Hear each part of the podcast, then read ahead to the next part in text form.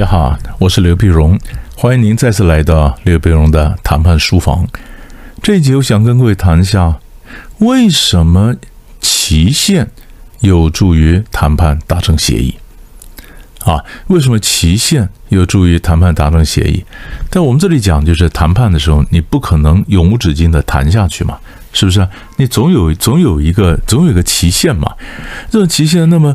为什么给有一个期限的谈判会比较容易达成协议呢？这原因到底在哪里呢？我们先讲一下今天谈这个题目的一个源头哈。因为最近我看一个谈判书，谈判书美国人写谈判书，他就在强调这一点。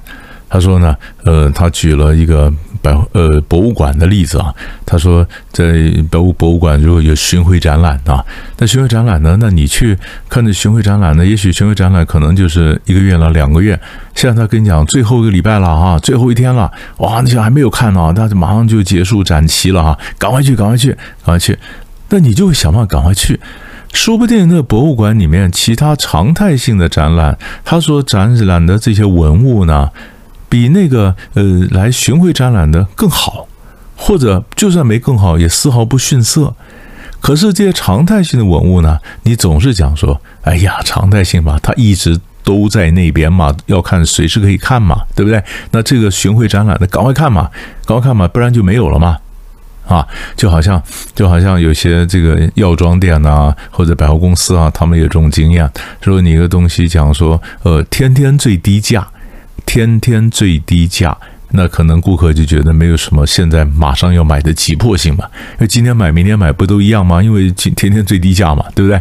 可是如果说，哎呀，这件是快闪啊，这个 sales 快闪，二十四小时，我天哪，二十四小时，赶快买啊！因为它只有二十四小时，不是吗？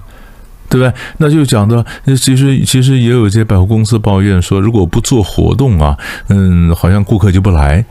我就跟我那些百货公司的学生讲，那你就要习惯嘛，那你就办活动嘛，办活动嘛，因为这人的消费习惯已经变了，你知道吗？以前我在大陆上课的时候，有同有大陆人就跟我讲，哇，你们台湾人好有创意哈！那个百货公司里面，我们常常讲说周年庆，对不对？周年庆呢，一年就只有那一那那个周年的那个时段，一个月啦什么的，办有特别的 sale。就我们发现我们的 sale 不够，对吧？周年庆不够，我们还有年终季啊。那周年一年一次，半年也来一次，半年终季还不够，每个月都得想个活动，对吧？要不然就是开学啦，要不然就是放暑假啦，要不然就是母亲节啦，不然就中秋节啦，不然端午节啦，它总有一个活动一个活动一个活动，对吧？所以有些百货公司的人就说：“哎呦，现在顾客都被养坏了，嗯，没有办活动，人家就不来。”我说那是常态，你想反过来，我们本来也是这样子啊。如果我一个东西我四月买，五月买就没什么太大差别。可是五月有母亲节档期，它有 discount，我需要赶在四月买吗？除非那个东西我现在急着用，我手边没有了，用完了，我赶快买一个补充的，那我也不会买太多啊。我先买一个顶一下，到五月份的时候我再买我刚买我要买的量嘛，对不对？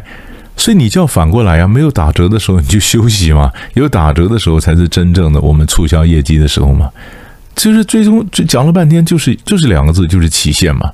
啊，这期限那好了，所以我们大家都看到这样的一个现象。这现象，所以有一次我上课的时候，我就问同学，我我们就来讨论这个现象啊。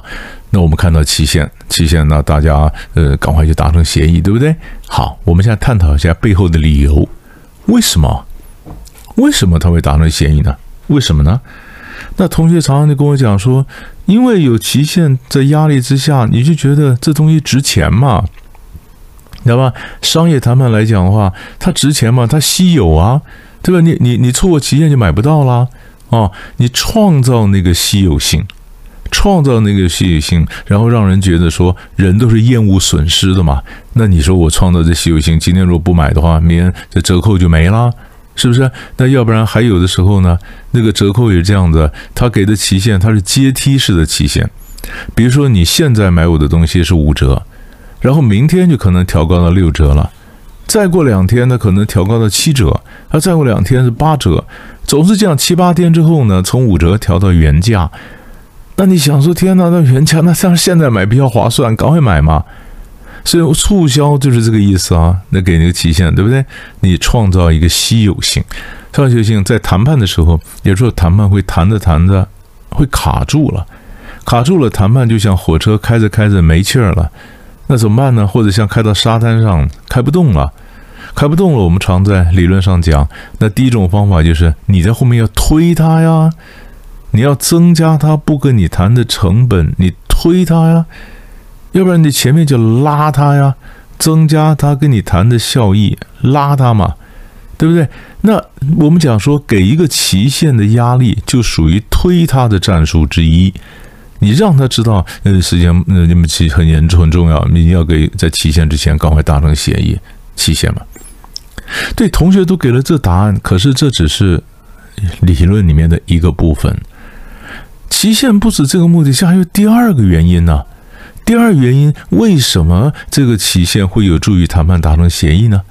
因为人在面临期限压力的时候，我们比较敢让，我比较能够找到自己让步的理由，因为没有时间了，我能够为自己让步合理化，你知道吧？这点很重要，这很重要。比如说今天，嗯，我们跟对方签约，对方就告诉我说，如果你要我，你要你要这个，呃，我们达成协议呢，但有个条件你必须要答应，要不然我就不签。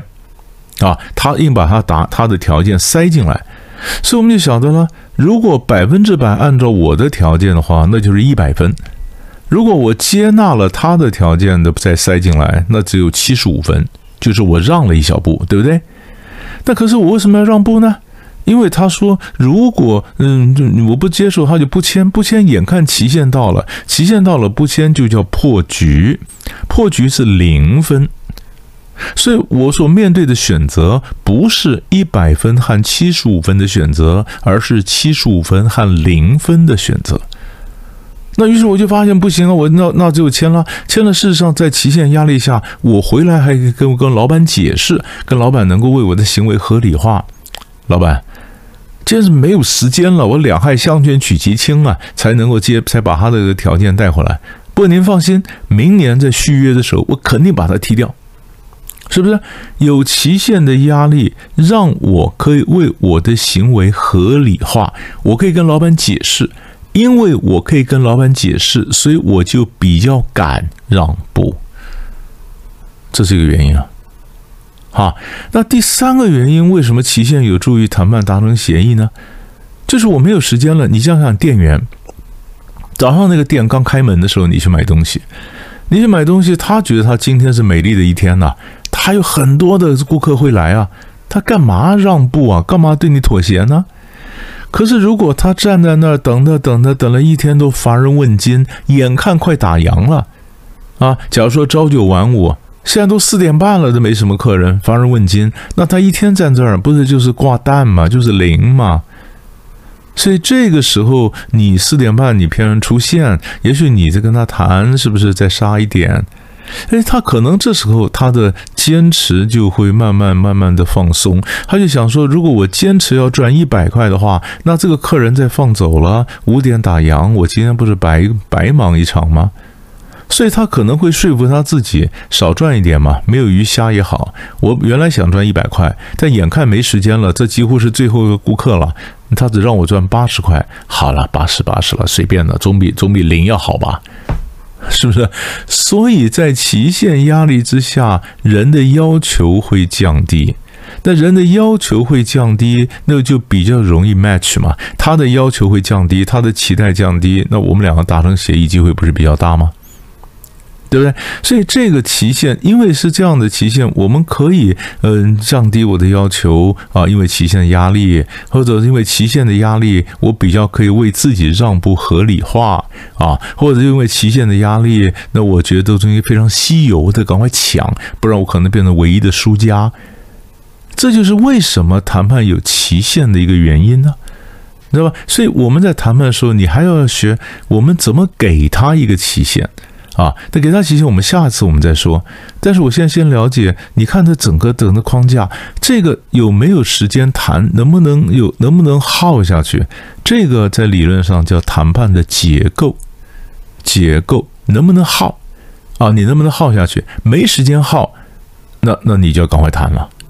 是不是？那当然了，我们还有讲说，这不是商业谈判了。你如果今天不是谈，不是谈商业谈判，你谈外交谈判，你看俄罗斯跟乌克兰，那如果说战场上的这这这个这个前将起起伏伏，或战场上的我方逐渐的呃逐逐渐走下坡，或者我左方逐渐渐入佳境，那不管你是往下或者往上，这都对你这个情境影响你的认知。你想这到底是什么样子？那我到底越来越好，越来越坏？时间在哪一边？如果时间不在我这边，我就面临一个期限的压力，对不对？我赶快现在达成协议，不然就更糟糕了，就是这意思嘛，怕损失嘛，一样嘛。